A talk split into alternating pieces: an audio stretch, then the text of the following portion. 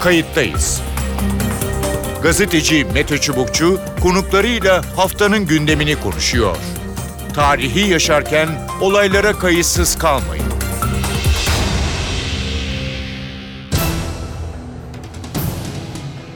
İyi günler bir kayıttayız programıyla daha karşınızdayız. Tarihe ışık tutmak ve olan biteni anlamak için önümüzdeki dakikalarda sizlerle birlikte olacağız.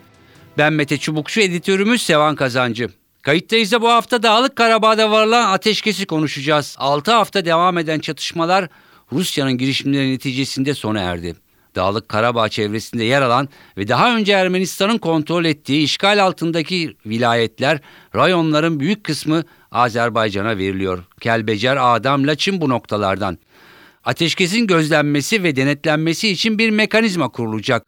O mekanizmada Türkiye'de yer alacak. Bu kapsamda Ankara Rusya'dan bir heyeti ağırlıyor. Toplantıda taktik ve teknik ayrıntılar ve olası ateşkes ihlallerinde acil müdahale prosedürleri müzakere edilecek. Ateşkesin ayrıntıları, Dağlık Karabağ'da ve Kafkaslar'da değişen dengeleri, Türkiye'nin rolünü, Rusya'nın ne yapmak istediğini iki konuğumuzla değerlendireceğiz. Kayıttayız'ın konuğu Profesör Mithat Çelikbala. Mithat Çelikbala, Kadir Has Üniversitesi öğretim üyelerinden. Hoş geldiniz programımıza. Teşekkürler, iyi yayınlar diliyorum. 27 Eylül'de başlayan e, harekat bir ateşkes ve bir anlaşma, bir protokolle e, sonuçlandı. E, Karabağ meselesinden e, söz ediyoruz. Hemen e, girmek istiyorum. E, Azerbaycan ne kazandı, artıları e, ne oldu? İlk sorun bu olsun. E, ilk olarak tabii Azerbaycan buradaki savaşı başarıyla kapatmış oldu ve kamuoyunda hakim olan e, mutluluk ya da ne bileyim yüksek motivasyon e, neticelenmiş oldu. E, hakim olduğu coğrafya netleşmiş vaziyette. Şuşa dahil olmak üzere askeri harekatla elde edilen bölge garanti güvenlik altına alındı. Bunun ötesinde tabii aşamalı olarak e, yılın sonuna kadar işgal altındaki diğer topraklardan herhangi bir e, çatışmaya gerek olmadan Ermenistan'ın çekilmesi kararı alındı. Dolayısıyla bu coğrafyada yılın sonuna kadar e, Azerbaycan'ın kontrolü altına alınacak. Bunun da ben önemli bir kazanç olduğunu düşünüyorum. Ee, Azerbaycan yönetimi tabii şimdi artık önüne bakacak. Müzakerelerle bu coğrafyanın ne olacağına bakılacak. Ee, diğer bir nokta muhtemelen statü konusu artık yeniden konuşulacak. Hı hı. Yani daha önceki dönemden farklı bir çerçeveye oturacak. Ee, en çok konuşulan şeylerden bir tanesi tabii olumsuz olarak bakılan Rus askerinin yerleşmesi ama gözüküyor ki bugünkü heyet ziyaretinden de Türkiye'de askeri olarak sahaya gelecek Ermenistan karşısında Azerbaycan muhtemelen bu süreçte kendisini biraz daha güvende hissedecektir diye düşünüyorum. Peki bu statü konusunu böyle çok, çok özetleyebilir misiniz? Yani e, değişebilir e, dediniz yani bu e, masada. E şimdi fiili olarak e, Karabağ'ın işgal altında olmasından önceki dönemde yani bir özel bölge olarak var olduğu Sovyetler Birliği'nin son dönemindeki sınırları değişmiş vaziyette. Bu anlamda Azerbaycan kendi toprak bütünlüğü içerisine almış vaziyette bunu. Ee, ki daha önceki anlaşmaların tamamında Karabağ'ın Karabağ olarak statüsü konuşulacaktı. Evet. Muhtemelen Ermeni tarafı gene aynı yerden başlamak isteyecek ama tabii dengeler değişti. Ee, Cumhurbaşkanı İlham Aliyev'in verdiği son mesaj da bu anlaşmanın imzalanmasından sonra televizyonda verdiği mesaja baktığımızda da e, Azerbaycan yönetiminin de bu statü konusunu yeniden ve farklı bir bakış açısıyla ele almak istediği gözüküyor. Hı. Dolayısıyla eski anlamda Sovyetler Birliği dönemindeki Karabağ sınırları dışında bir değerlendirme olacak diye ben düşünüyorum. Peki. Ee, şimdi 7 e, bölge e, artık yani yıl sonuna e, kadar 4'ü alınmıştı zaten. Azerbaycan'a 3'ü geri verilecek. Yani 7 bölge işgalden kurtarılmış olacak. Şuşa'da yani Karabağ evet. içindeki çok önemli merkezde Azerbaycan'ın elinde. Fakat Dağlık Karabağ merkezi ve bir hatla Ermenistan'a bağlanan o yol Ermeniler de diyebilir miyiz? Burada Rusya'nın rolü ne olacak? Belki Rusya'nın kazançları tırnak içinde de konuşabiliriz. Şimdi burada tabii aslında bu bu hat ve bölge Ermenilerin kontrolünde olmayacak sonuçta. Müzakere sonrasında da bu gözükecek. Ruslar burada büyük bir sorumluluk altına giriyorlar. Hatırlarsanız benzer bir sorumluluğu Türkiye Suriye'de almıştı. Ve bunun ne kadar zorlu bir süreç olduğunu birinci yılın sonunda Türkiye'de herkes görmüştü. Şimdi Rusya büyük sorumluluğun altına giriyor. Bu yolların güvenliğini sağlamaktan sorumlu. Bu coğrafyanın tamamının Azerbaycan toprak bütünlüğü olduğunu zaten kabul ediyorlardı. Şimdi güvenliği sağlayacaklar. Hı hı. Ama bunun karşılığında bir de tabii aşağıda güneyde ayrı bir hattın daha kurulması öngörülüyor. Yani burada mütekabiliyet çalışıyor aslında müzakerelerde. Hı hı. Ee, aradaki e, Laçin koridorundaki o karayolunun güvenliğini sağlamanın ötesinde güneyde Nahçıvan'ı Azerbaycan'a bağlayacak bir bağlantının daha güvenliğini sağlamaktan sorumlu olacak Rusya. Evet. İki taraf arasında denge kurmak zorunda. Hı hı. Biri birinin e, güvencesi haline gelmiş vaziyette şu anda. Yeni müzakereler başladığında bunu göreceğiz. Yani e, taraflar bunu tartışmaya başlayacaklar. Bence Rusya bu anlamda hani bir takım değerlendirmeler var. Rusya yeniden Azerbaycan toprağına girdi askeri olarak diye. Ama buradaki 1950 askerin rolü başka. İki, tabii dengeleyici olarak bir Türk askeri varlığı olacakmış gibi gözüküyor. Müzakereleri muhtemelen birkaç gün içinde göreceğiz sonuçlarını. Hı hı. E, böyle baktığımızda ben hani bölgenin Laçin dahil olmak üzere ve kalan toprakların Ermenistan'ın ya da Ermeni askeri güçlerinin kontrolüne geçtiğini düşünmeyen taraftayım. Hı. Bu pazarlık edilecek. Çünkü Azerbaycan'ın istediği Karabağ'da hiçbir Ermeni silahlı gücünün kalmaması üzerine kurulu. Burada sağlayacak olan unsur Rusya. Rusya'nın bu- bunu sağlamada titizlikle ve dikkatle çalışması gerekecek bölgede. Hı hı. Evet yani e, Türkiye'nin artılarına e, geçeceğim ama yani şu anda e, belli bir sayıda herhalde orada işte Ermenistan ordusu ya da e, bir takım milisler hala Karabağ'da duruyor. Bunları e, hani tabiri caizse temizlemek ya da silahlandırmak gibi bir durum olacak mı acaba Ruslar tarafından? Hayır bence tam tersi olacak. Yani bunların ellerinde herhangi bir şekilde Ermenistan ordusuna e, ordusunda görev yapan herhangi bir silahlı gücün burada kalmaması öngörülecek. Hı hı. Çünkü burası Azerbaycan toprağı ve bunun sağlanması da Rusların üzerinde kalacak muhtemelen. Yani milislerin de silahsızlandırılması süreci e, yaşanacaktır diye düşünüyorum. Çünkü burada Azerbaycan'ın sağlayacağı güvenlik söylemi burada yaşamaya devam edecek. Buranın yerlisi Ermeni nüfusunun bölgeye entegrasyonunun sağlanması üzerine kurulacak. Rusya bence burada da sorumlu olacak. E, muhtemelen belli bir süre sonra Türkiye'de uluslararası toplumla birlikte bu role e, girebilir. Neden diye sö- söylerseniz Hı hı. muhtemelen müzakerelerde Minsk grubu yeniden rol almak isteyecek. Yani ben Amerikalıların ve Fransızların da biraz da Ermenistan'ın isteğiyle bu denkleme doğru yavaştan yavaştan girmek isteyeceklerini önümüzdeki günlerde göreceğiz. Onlar çok sessiz duruyorlar dikkat ederseniz şu aşamada. Evet. Tüm müzakereler Türkiye ve Rusya arasında dönüyor ama muhtemelen bu aktörler de denkleme gelmeye çalışacaklardır diye düşünüyorum. Peki. Aa, özellikle bu barış gücü, gözlem gücü konusunda e, biraz kafalar e, karışık. E, Rusya e, yani Lavrov birkaç defa söyledi. Evet Türkiye olacak ama bir işte izleme merkezi olacak. Orada havadan e, İHA'larla durumu birlikte kontrol edeceğiz ama alanda, karada sadece Rus askerleri olacak dedi. Böyle mi durum? Şimdi tabii bu e, aslında çok diplomatik bir oyun oynanıyor. Yani taraflar ilk ön açıklamalarla birbirlerini tartıyorlar ve alan sınırlandırmaya çalışıyorlar. Dikkat ederseniz Lavrov sonrasında başka bir açıklama daha yaptı. Ha evet Türkiye ile konuşuyoruz. Türkiye çatışma bölgesinin dışındaki noktalarda da görev yapabilir dedi. Şimdi bence bu görüşmeleri yakından takip etmekte fayda var. Türk tarafı da hazırlıklıdır. Yani Rusların şey çok hazırlıklı oldukları o kadar hızlı hareket etmelerinden anlaşılıyor. Hı hı. Ruslar bu konuda hep hani hazırlıklı olurlar böyle konularda. Önceden çalışılmış planları vardır. Bu kendisini gösterdi. Ama bu sefer ben Türk tarafının da Azerbaycan'ın da çalışılmış planları olduğunu düşünüyorum. Çünkü hani Rusya ateş doğru gidilen son 3-4 gündeki Dışişleri Bakanı'nın, Savunma Bakanı'nın hareketliliğine baktığımızda bunu söyleyebiliyorum. Ee, böyle baktığımızda muhtemelen şu pazarlık yürütülecek. Yani e, Rusya'daki askeri varlığın dengesini kuracak bir Türk varlığı burada olacak. Eğer Rus tarafı Ermeni yerli Ermeni nüfusun güvenliği ve rahat hissetmesi yönünde faaliyete geçecekse Türk askeri varlığı da Azerbaycan'daki Azerbaycan Türklerin güvenliği için harekete geçecek. Ne demek istiyorum? Eğer Hankendi ve çevresindeki noktalarda Rus askeri görev yapacaksa muhtemelen önümüzdeki dönemde Şuşa hattında da Türk askerini görebiliriz. Hı hı. Elbette drone'dan da denetleme olabilir. Havadan kontrol olabilir. Bir merkez kurulabilir ve bu Azerbaycan'ın daha uygun bölgesinde olabilir ama sahada da ben Türk askeri varlığının olacağını düşünüyorum. Yani yoksa bu işin doğasına aykırı. Azerbaycan'ın ya da Aliyev'in söylemlerine baktığımızda da bunun ipuçları geliyor gündeme. Hı hı. Peki.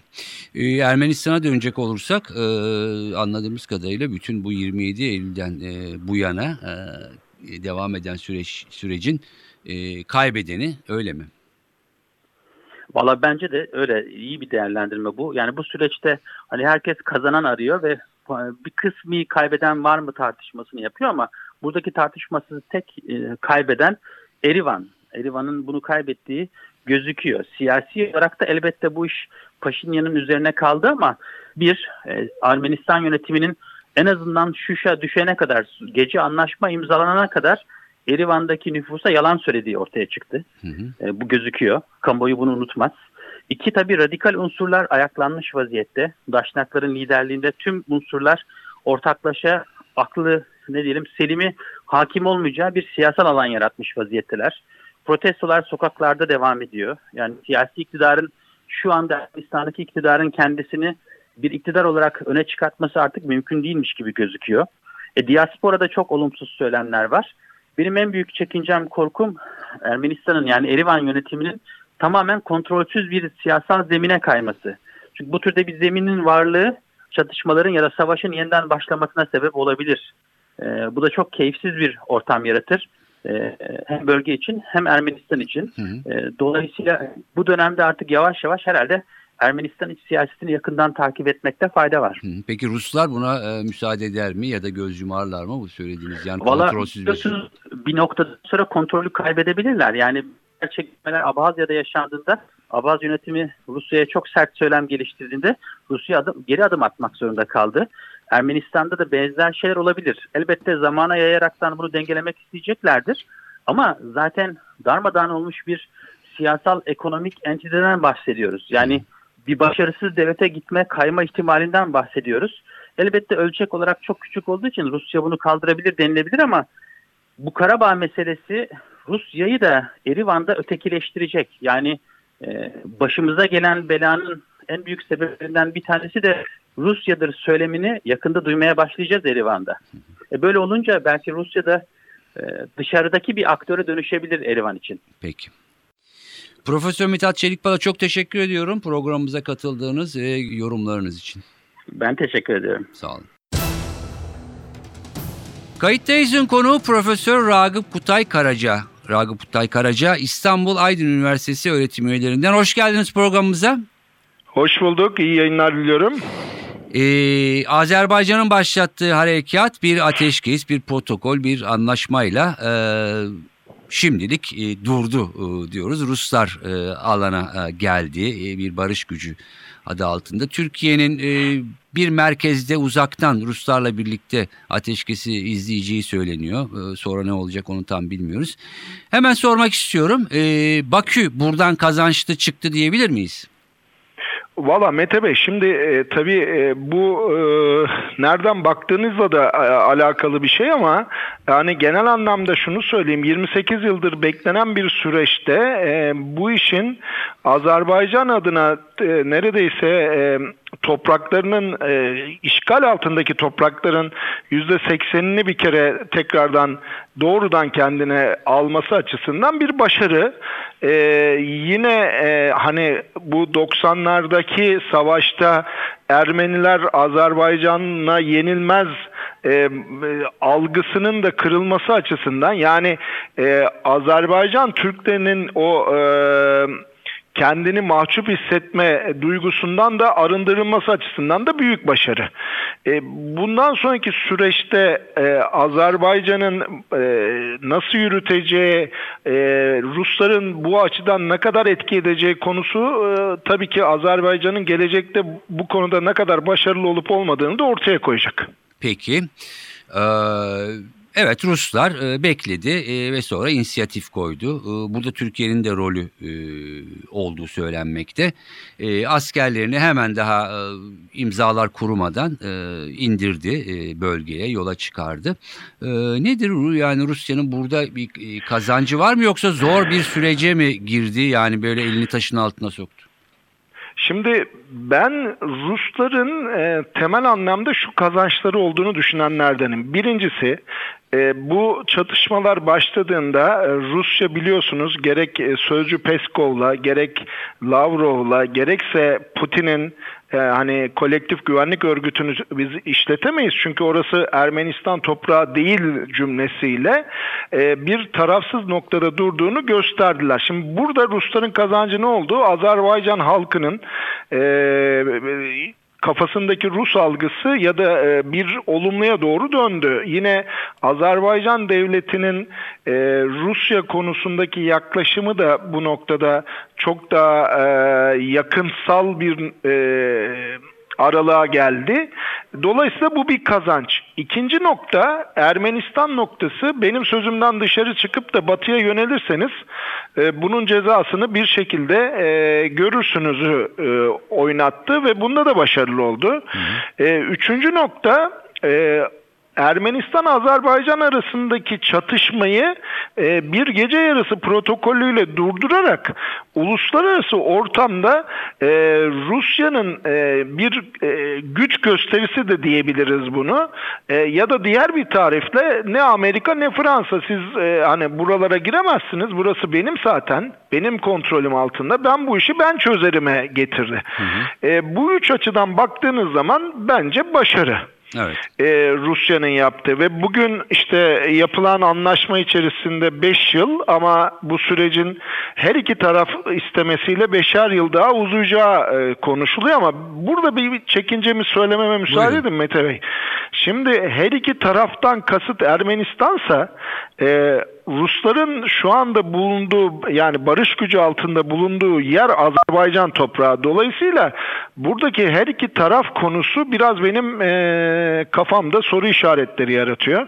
E, yine Azerbaycan Rus e, Dışişleri Bakanı Sözcüsü'nün e, Türkiye ile Rusya e, Karabağ'da ortak bir devreye olmayacak. Onlar Azerbaycan toprağında bu işi yapacaklar demesi benim kafamı e, biraz bulandırıyor. Ee, yine bu Laçın koridorunun e, uzanan o koridorun e, ulaşım hattı için daha geniş yolların yapılma düşüncesi bu da benim kafamı karıştıran gelecek adına bu pro, e, bu anlaşmada kafamı karıştıran olaylar. E, biliyorsunuz uluslararası hukukta e, anklav ekslavlar vardır. Acaba bu hani bir anklava doğru gider mi? E, çünkü Asya'da bunun çok örnekleri var. Hem Özbekistan içinde hem Kırgızistan içerisinde E, ve bunların da sıklıkla e, çatışma doğurduğunu biliyoruz. E, o yüzden e, bu açıdan e, biraz e, sorgulamacı bakmakta yarar görüyorum. Hı hı. Peki. Aa, Türkiye'nin kazancı nedir? E şimdi şöyle e, tam bu çatışmalar başladı. E, Peskov, e, sözcü Peskov dedi ki Güney Kafkasya'da Türkiye ile e, bir şey içerisindeyiz, mütabakat içerisindeyiz dedi. Bu bu cümleyi ben çok önemsedim. Yani 44 gün önce, kır, e, 43 gün önce söylenen bir sözden bahsediyorum. E, çatışmalar 44 gün sürdüğü için 43 43 gün dedim. E, bu açıdan baktığımda Kafkasya Rusya'nın herhangi bir başka gücü sokmadığını tarih boyunca görüyoruz. Evet. E, şimdi burada e, Türk-Rus ilişkilerinin e, yakın zamandan gelip gelecekte de nereye varabileceğini göstermesi açısından önemli bir nokta. E, bugün ilginç bir karikatür gördüm. E, ayı ile kurt yan yana kardeşçe yürüyor e, batıda yapılmış. E, burada tabii simgeler konuşmuş. E, Evet. Çünkü Rusya tarihinde ilk defa bir NATO ülkesine S-400 sattı. Yani bir savunma sistemi sattı ve bu savunma sistemi sattığı ülke e, bundan da geri bir cayma yapmadı. Şimdi bu Ruslar adına bir güven. Hatta biraz daha 2008'e götüreyim ben sizi. 8 Ağustos 2008'deki Gürcistan harekatında e, Türkiye Montreux'u çalıştıracağını biliyorsunuz ilan etti ve bunu da çok sıkı e, kontrol etti. Amerikalılar falan bu konuda o dönemde bayağı bir Türkiye Türkiye'ye serzenişte bulundular. E, Rusya o zaman da Türkiye'nin e, güvenli bir e, liman olabileceğini ya da bir e, yakın çalışılabilecek bir ülke olabileceğini hissetti. O zaman da hissetti. Bu dönem içerisinde de Suriye'de Astana e, süreciyle e, kazanılan ikili ilişkilerdeki ivmeyi Rusya bozmak istemiyor. Evet. Dolayısıyla Azerbaycan-Ermenistan ilişkisinde de e, bir adım geride durarak iki adım demiyorum buna dikkat edin bir adım geride durarak e, kendi belirleyeceği inisiyatif yerine kadar harekete geçmeyerek, inisiyatif kullanmayarak e, esasında Rusya'da Türkiye'nin e, bir şekilde güvenini tazeledi. Dün e, Pew Research Center'ın Türkiye'deki algı çalışmasına baktığın zaman Türkiye'deki Amerikan algısının 14-15'lere olumlu algının düşerken Çin ve Rus algısının 35'lerin üzerine çıktığını gördüm. Belki de bu da son e, 25-30 yıldır e, yapılan algı çalışmalarında bu iki ülkenin e, ilk defa Türk halkı üzerinde e, fazlasıyla olumlu görüldüğünü Evet. görüyoruz. Yani bir dönem komünistler geliyor diye e, e, bir şekilde e, ötekileştirilen Rusya ve Çin'in e, Türkiye'de giderek daha olumlu bir algıyla e, bakıldığını görüyoruz. Ger- ger- Ee, ger- gerçi ben e, yani söz konusu e, Rusya olunca yine böyle bir e, soru işaretini her zaman kafada tut- O, tut- o tutmak zaman Mete Bey gerektiğini şöyle söylerim. bir, şöyle bir şeyle bir e, sözle e, bunu da açayım. E, ayıyla dans ediyorsanız dansın ne zaman biteceğine ayı karar verir. Öyle diyorlar değil mi yani bazı Evet. şeylerde evet. Yani şimdi şimdi o yüzden tabii e, söz konusu Rusya olunca e, çünkü e, diğer e, batılı demokrasilerde e, biraz daha uluslararası ilişkiler pragmatizmin e, daha e, yumuşak e, seviyede izlenmesiyle gidebilirken e, mevzu bahis Rusya olunca kendi e, faydasına olacak şeyde taviz vermeyen bunun içinde e, Batı'nın as aksine asker kullanmaktan hiçbir zaman kaçınmayan bir ülkeyle karşı karşıya geliyoruz. Bu geleneksel Çarlık'tan başlayarak Sovyetler ve sonrasında Rus Federasyonu'nun belki de hani o üç ayrı e, imparatorluk e, Feder- e, Sovyetler Birliği ve Federasyon'un temel aldığı birinci ortak yan olmuş oluyor. Evet. Ee, bunu da işte hem Gürcistan'da hem Ukrayna'da hem Kırım'ın ilhakında hepsinde e, fazlasıyla tüm dünyaya da gösterdiler. Hı Ee, bu da bir caydırıcılıktır unutmamak lazım Evet. Mete Bey. Peki. Yani bunu gösterebilmek de karşı tarafı caydırmak adına çok önemli bir hamledir. Peki e, bir, bir buçuk dakikamız e, kaldı. E, Ermenistan'ın pozisyonunu da bu kısa sürede e, başlıklarla değerlendirirseniz buyurun. Çok kısa bir belki son söyleyeceğimi e, şimdi ba- söyleyerek başlıyorum. Ermenistan hala hazırda bağımsız bir devlet değildir. Ermenistan e, neredeyse e, tüm e, ekonomik girdilerini, e, tüm ekonomik işletimlerini Rusya'ya Rusya'ya endekslemiş durumdadır. Rusya'ya olan borcu nedeniyle bir 15-20 yıl önce yaptığı özelleştirmelerle de neredeyse tüm şirketler Rus şirketlerine geçmişti. Bugün elektriği bile Ruslar da- dağıtır. Bu bir. İki, e, tüm devletlerin, dünyadaki tüm devletlerin aksine yani tüm devletler kendi e, e, sınırları dışında yaşayan vatandaşların haklarını korumak için ikili ilişkiler yürütürler. Ama Ermenistan tam tersi, Ermenistan dışındaki Ermenistan vatandaşları ülkelerini korumak için bir ikili ilişkiler yürütmek durumunda kalıyorlar. Buna ekonomik girdi sağlamak da dahil. E, Minsk grubunun bu sorunu çözememesinin altında yatan en önemli nokta da bu söylediklerim. Çünkü e, Amerika'da 1 milyon 600, Rusya'da 2 milyon 300, Fransa'da 600 bin Ermenistan e, Ermeni yaşıyor ve bunların neredeyse 600 bini Ermenistan vatandaşı. E, dolayısıyla e, Ermenistan açısından gelecekteki durum e, bence şöyle olmalı kendi açılarından. E, Ermenistan sınırlarının %85'i Türkiye ile Azerbaycan sınırları oluşturuyor. Ermenistan eğer bu coğrafyada Ermeni Ermeni olarak, Ermeni halkı olarak yaşamak istiyorsa salt Rusya'ya dayanmaktan ziyade barışçıl politikalar ilan edip e, Türkiye'nin sınırı açmasını, Azerbaycan'ın sınırı açmasını tercih etmeli diye düşünüyorum.